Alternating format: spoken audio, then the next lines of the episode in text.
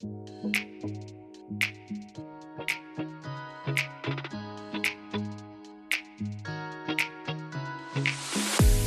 the studios of the Private Client Network in Midtown Manhattan, welcome to Luxury on Location. This dynamic new podcast features conversations with luxury realtor Kevin Snedden, founder of the Private Client Network at Compass and his Private Client Network partners. In this, our fourth episode, Kevin will be speaking with Cindy Scholz, our Private Client Network partner in the Hamptons. Cindy is quite influential in the luxury real estate arena, and here's why.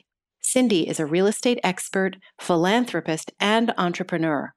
In fact, her entrepreneurial instinct led her to become one of the founding agents at Compass. Cindy's clients consist of financial institutions, family offices, wealth managers, and private investors. A driving force behind supporting women leaders in New York, she co founded Women of Compass, a platform to empower female home ownership. And in case anyone's counting, Cindy sold over 200 million in Hamptons luxury real estate in 2021. What we admire most about Cindy is her depth of character and her overall leadership ability. We are so grateful to have Cindy in our private client network and are delighted to have her as our guest on Luxury on Location. Hello, Cindy, and welcome to Luxury on Location. Hey, Kevin. Thank you so much for having me today. Really appreciate it. Sure, my pleasure. You know, the Hamptons is one of my favorite markets, and the listeners today are going to be quite interested in what you have to say. So, to start, can you take our listeners through your background, how you got into real estate, and how you got out to the Hamptons? Yeah, of course. And I know you're no stranger to the Hamptons, so this is going to be fun today.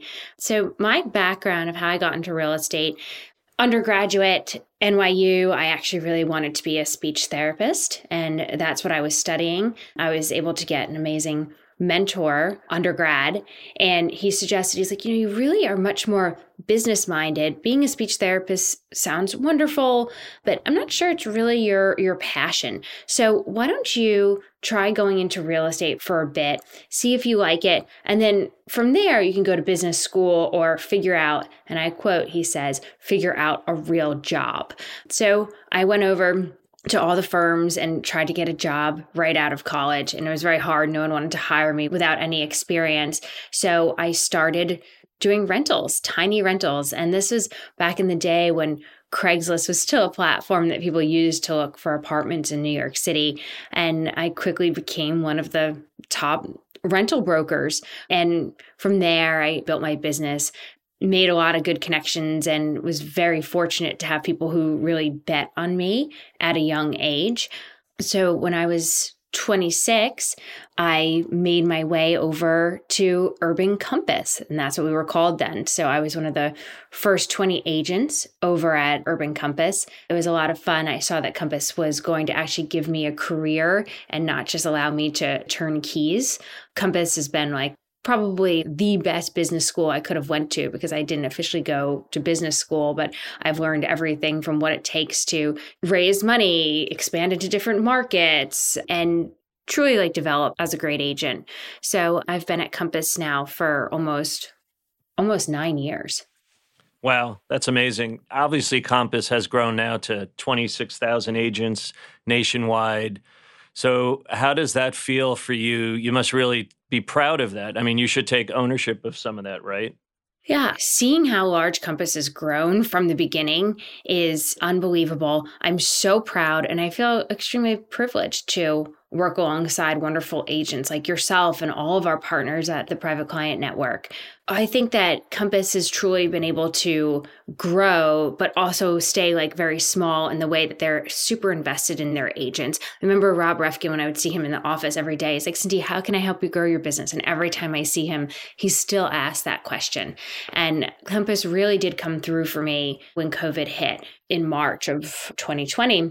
I thought to myself, what am I going to do? Kevin, as you know, we weren't allowed to work and no one wanted to be in New York City. They were all fleeing New York City. So Compass helped me put together a plan. And I know I've always really held Clayton and Stephen in high regard. They're my peers, and I wanted to figure out how I could work with them. We have a lot of overlapping circles, but it just never really quite made sense until COVID hit. And we thought about okay, why don't I come on to the Hudson advisory team and build out our Hamptons business? So that's exactly what I did. And we thought it might just be an offshoot and I'll come back to the city. It could be a fun project. But we experienced tremendous success in our first year and quickly rose to be one of the top five teams out here. So now our little satellite project has become a very serious business line that I run. No, that's amazing. And I applaud you for doing that. I remember when COVID hit in March of 2020. And for those listening,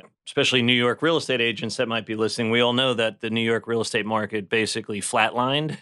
And we're yeah. all entrepreneurs. So, what did you do, Cindy? You took action, right? And you aligned yourself with a team and you were at a firm that supports entrepreneurial action. And you went out to the Hamptons and, you know, taking a leap there that that market was going to elevate through COVID, which it did, and then you've built a tremendous business out there in a very short period of time. So I really commend you for taking that leap of faith. It was a really tough time, and some people just get sort of frozen in that moment. And I really applaud what you did. Well, thank you. Thank you. You know, I think it was just wonderful to see how many agents connected, and we quickly figured out little Zoom groups to support one another. And being a New York City agent where no one wanted to be, it was constantly on the news, a terrible place where everyone was fleeing, and then to see other markets flourish and do so well, it it was discouraging. And I knew that I just had to get into the right mindset and, like you said, be a true entrepreneur, figure out what resources I had, and just rebuild. What was your plan early on when you landed in the Hamptons? What in the first 30, 60, 90 days did you do? Yeah, I just basically took meetings with a lot of our clients. And again, just like my early 20s, like, you know, years later, I was very lucky that some of our clients truly bet on me. So I just connected with the client, said, Hey, I'm out here. I am new to this market, but you know, I will outwork most anyone here. And then I quickly decided to get some good partners out here a very, very good attorney who's hyper well versed with this market, and an excellent land planner who's helped bring me up to speed probably 10 years over one short year. So I built a very strong team around me. Yeah, and we all know the Hamptons is very connected to New York City. So I'm sure your New York City connections and just understanding the mentality of that client and the lifestyle that they want to lead out in the Hamptons, which is only for one to three months a year. Some moved out there permanently, some go every weekend year round. But having a clear understanding of that lifestyle, I'm sure it was a help to you. Yeah, absolutely. It truly was a help, like, you know, understanding how how they like to live their life, what's important to them. And this was eh, an interesting time. It was extremely stressful. The fact that there wasn't inventory, people were truly fearful for their lives, for their health and stuff like that. And I just flipped that around and used it as an opportunity to truly partner with a lot of our clients and learn from them. And that's how we were able to navigate through some some pretty difficult deals that landed them beautiful homes.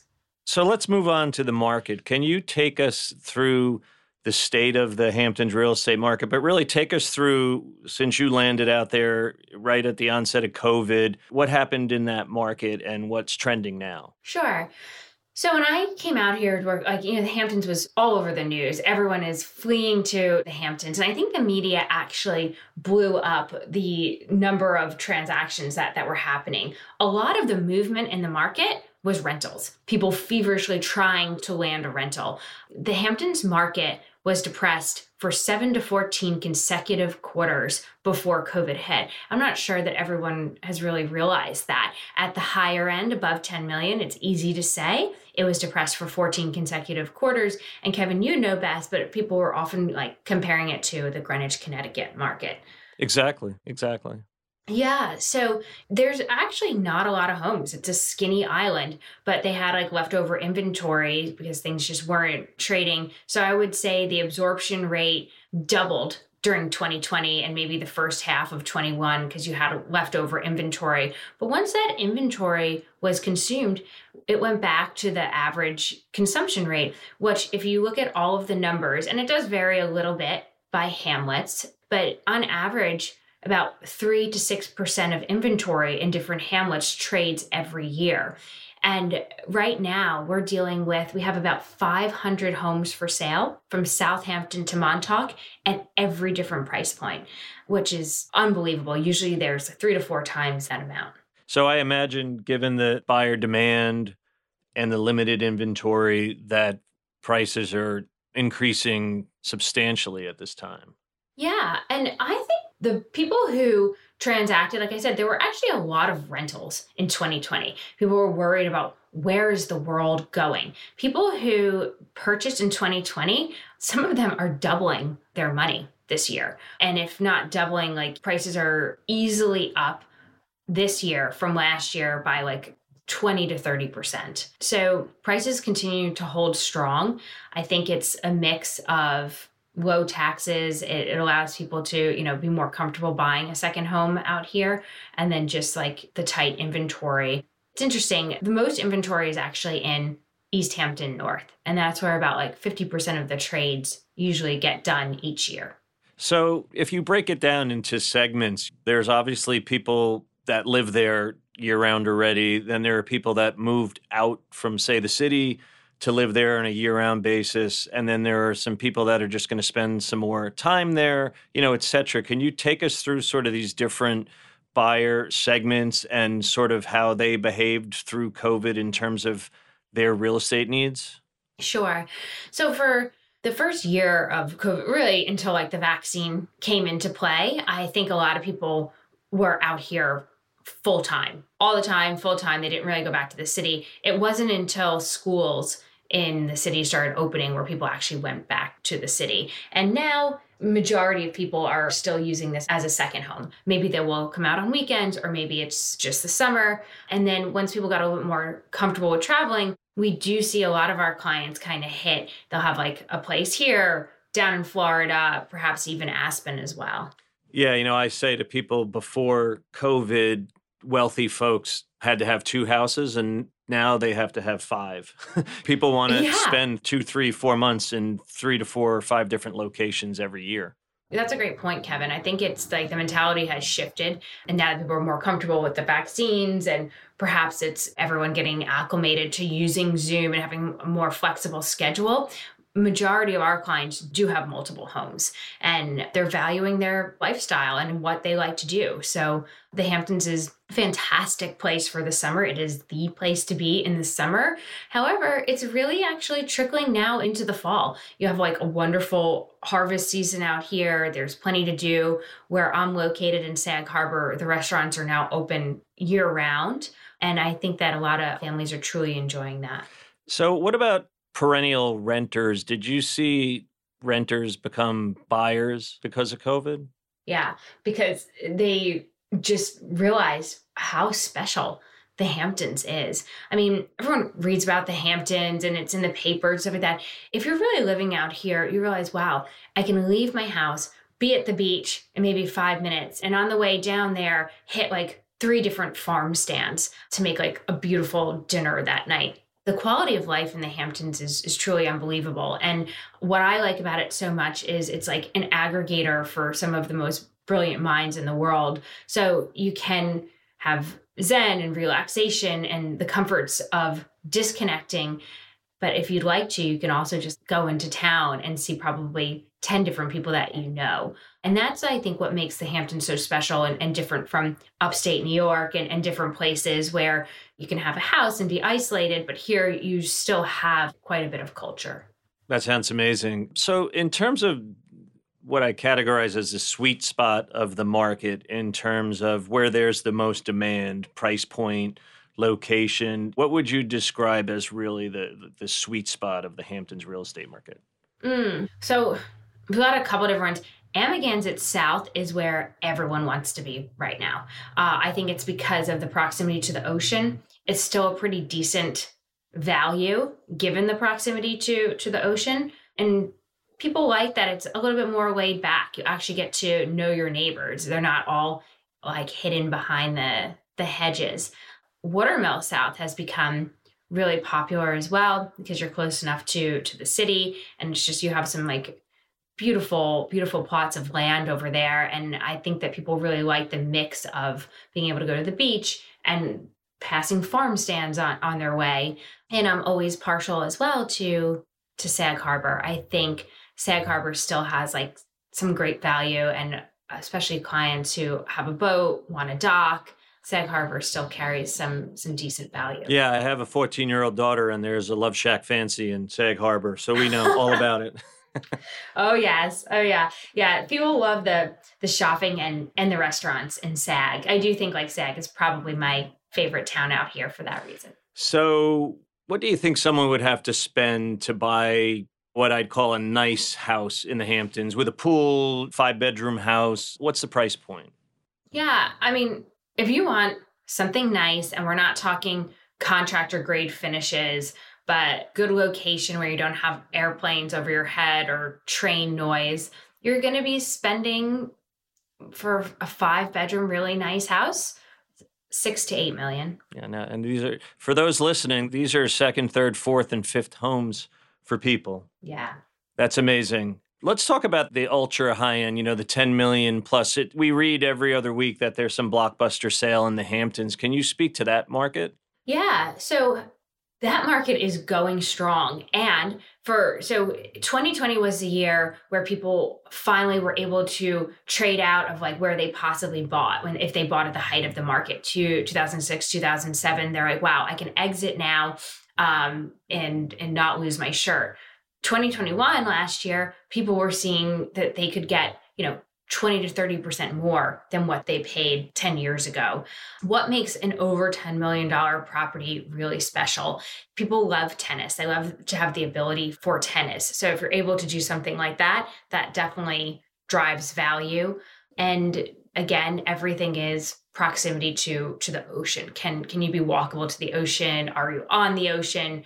And what we're seeing now in the over $10 million market is if, if you're a spreadsheet buyer, you are not going to win. If you're trying to figure out comps and what the neighbors paid, you're never going to transact in, in this market because there's so few things and because they're so special. You have people here who are doing true, what I like to call legacy buys. They're buying homes that are going to be in their family for years. So they're okay to pay up a little bit to secure like one of the most beautiful pieces of real estate in the world. Yeah, I liken Hampton's real estate to art it's really fine art and there's no you, yeah. there's no comps for it. You buy into something because you it has value to you and you set the market for it.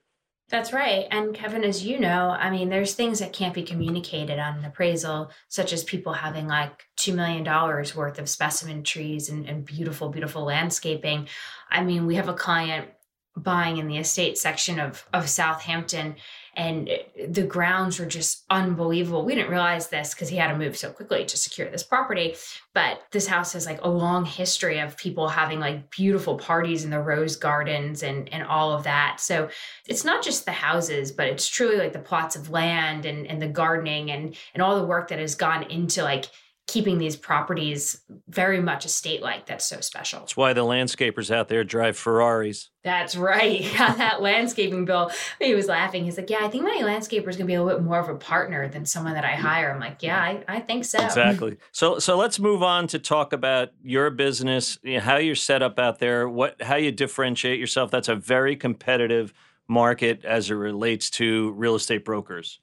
Yeah, it is. Everyone is a real estate broker out here. But I would say very similar to like your market kevin. I would say only about 10% of the brokers actually do most of the trades here. People don't usually move out to the hamptons to work. They fall into it. They're out here for some other reason and they're like oh okay maybe i'll i'll get my license. There are very few people who move out with the intention of building a business. So i and that was completely my intention of why i'm out here which makes us quite unique.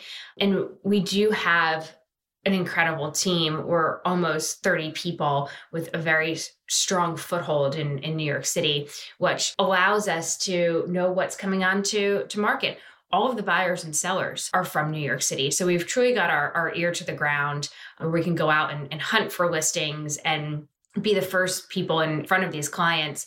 And someone that we hired the past few months, Marissa on our team is our head of brand. So Compass is a fantastic brand and platform for allowing us to grow. But in markets like the Hamptons, I believe you truly need to be bespoke and have very special offerings and contacts and stuff like that. So Marissa is helping us to grow our brand that's out here in the Hamptons. How do you guys cover it geographically? Because especially in the summer, trying to get from Montauk to say Southampton is no small task. Um, how do you guys set up geographically out there? We have someone Chelsea on our team who covers Southampton and Watermill. I'm kind of here in the middle in in Sag Harbor, and then Clayton spends his summers on on Marine and, and Amagansett. So we are we're spread out throughout. So we have everything geographically covered. So you talked about Watermill and East Hampton and Sag. I mean, how is the Montauk has really changed in the last 10 to 15 years, has really transformed. What's going on in the Montauk area? Montauk is a very special market. I mean, you have just beautiful pieces of land out there that went undiscovered for so long until COVID hit.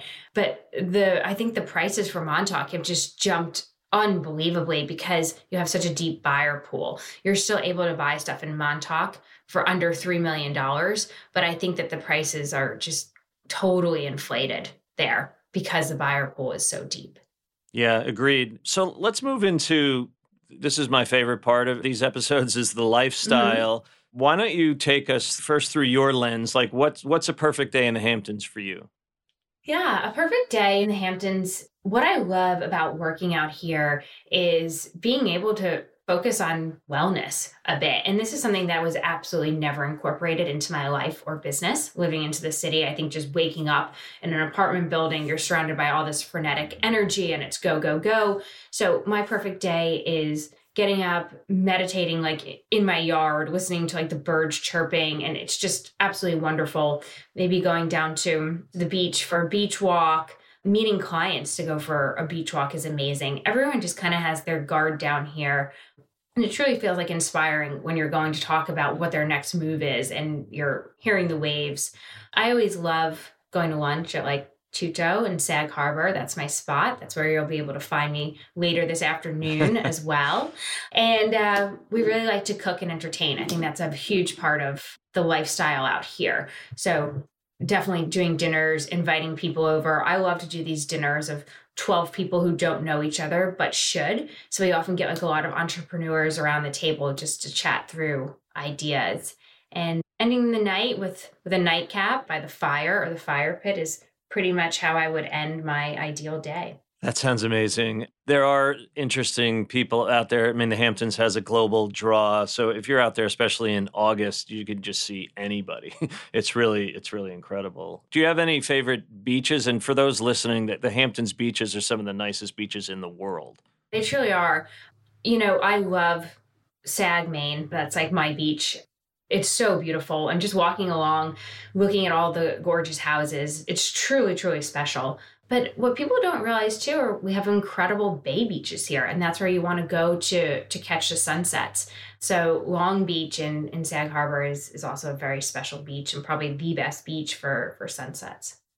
What about the restaurant scene? And you know, because of COVID, obviously things took a hit out there retail restaurants resorts i imagine. So can you take us through sort of what the current i think there's a lot of pop-up restaurants at new york city restaurateurs have come out. Can you take us through restaurants resorts even retail what's happening out there with that? Yeah so the restaurants i like i had mentioned earlier a lot of them like are staying open now year round and there are like some pop-ups that are coming in.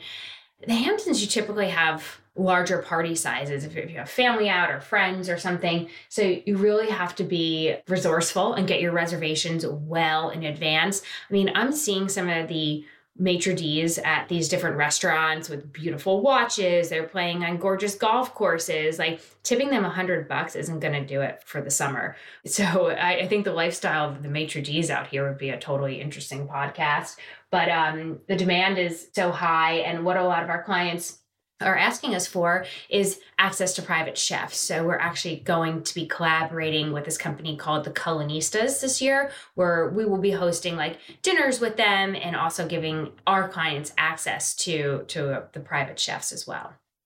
So there's two audiences that are listening right now. One is real estate agents, and the other is mm-hmm. consumers, right? Who might be mm-hmm. thinking about renting or, or, buying a house in the Hamptons. So what would you, you know, the Hamptons from a realtor perspective, it's a very aspirational market. You see these television shows, and it's just very attractive real estate, and the numbers are big, and it can be lucrative.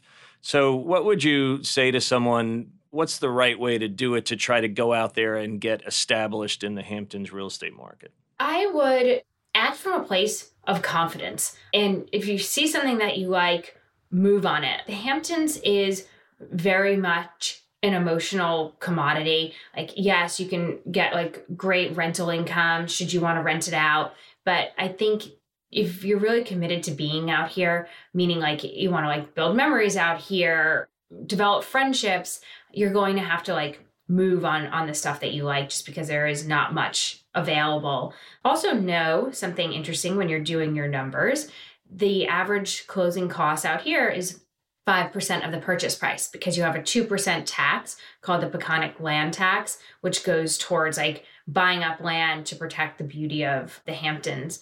But I think the number one thing for landing a home is just confidence and feeling informed if people say, "Well, the market's going to go down," I'm like, "Well, what's your secret? What do you know that that I don't know?" Because we we haven't really been seeing that.